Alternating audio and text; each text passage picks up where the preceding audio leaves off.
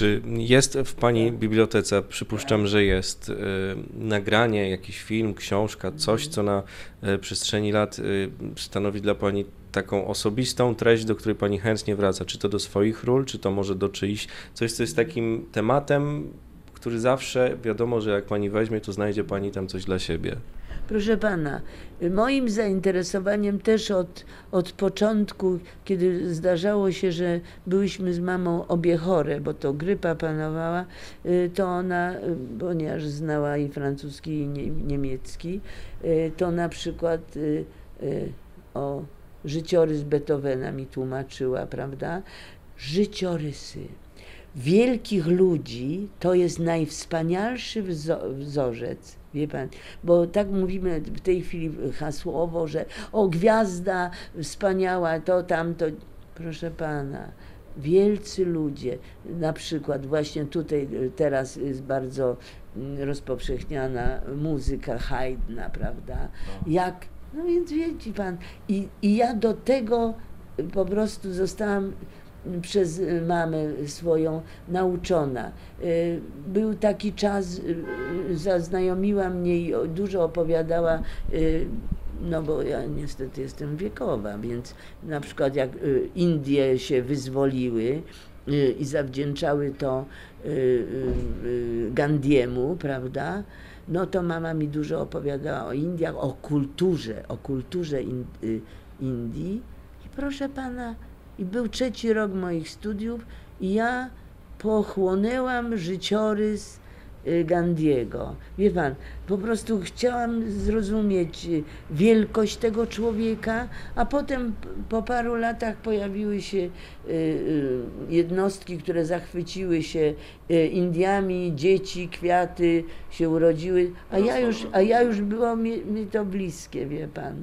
Y, mało tego, chciałam panu powiedzieć, że właśnie zainteresowanie sztuką, kulturą, tego mnie matka nauczyła, że wszystkich, no, musi pan wiedzieć, że po wojnie jak tworzono ten nowy ustrój, to jeszcze było y, wielu przedwojennych nauczycieli, którzy, ja byłam w szkole tańca, że zainteresowywali nas kulturą i sztuką bo teraz to się mówi, o tutaj folklor, e, Afryka, tam, to ja wszystko przeżyłam i, i Indii. I pamiętam, jak, jak mama opowiadała y, o, o strojach y, hinduskich.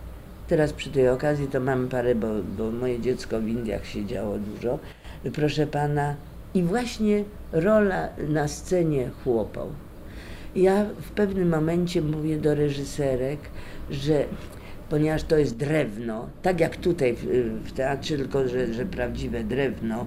Y, Wierchowicz zrobiła dekoracje y, i mamy takie, byliśmy takimi świątkami, wie pan, z bardzo grubego płótna, takiego, takiego że tak jak drewniane świątki, troszeczkę kolorem y, rozmazane.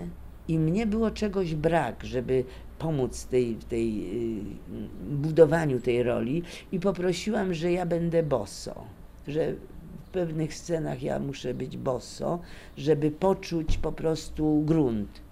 Przypomniałam sobie, jak dbają o stopy hinduski i poprosiłam i pomalowałam sobie pięty, że one mają różowe pięty, że tam jest zmysłowość, i po latach pamiętam, że któryś z panów technicznych y, z Teatru Ziemi Mazowieckiej mówi, a my pamiętamy, jak pani sobie pięty malowała. Więc wie pan, y, bycie w, tym, w tej y, zainteresowaniach kulturą, sztuką wielu narodów, to jest bardzo dobre.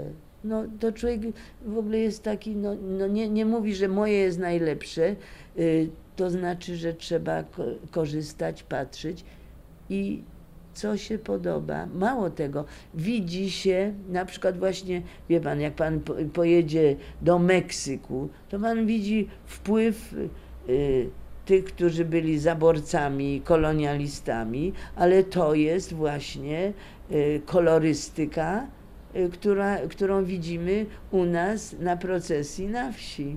No. No i już znowu Wszystko się nam tak, wyrównuje. Tak, Dlatego, że tam katolicyzm Hiszpanie, prawda, y, y, wmuszali. I z jednej strony Meksyk się chciał wyzwolić, a z drugiej strony je, ma po swojemu, bo to, co przywiozłam z, z Meksyku, y, te krzyże są tak radosne. Nasz krzyż jest smutny, a te gliniane są takie, tak, takie słodkie, że, że przypominają wszystko, co ma krzyż nam przypomnieć, ale również radość życia.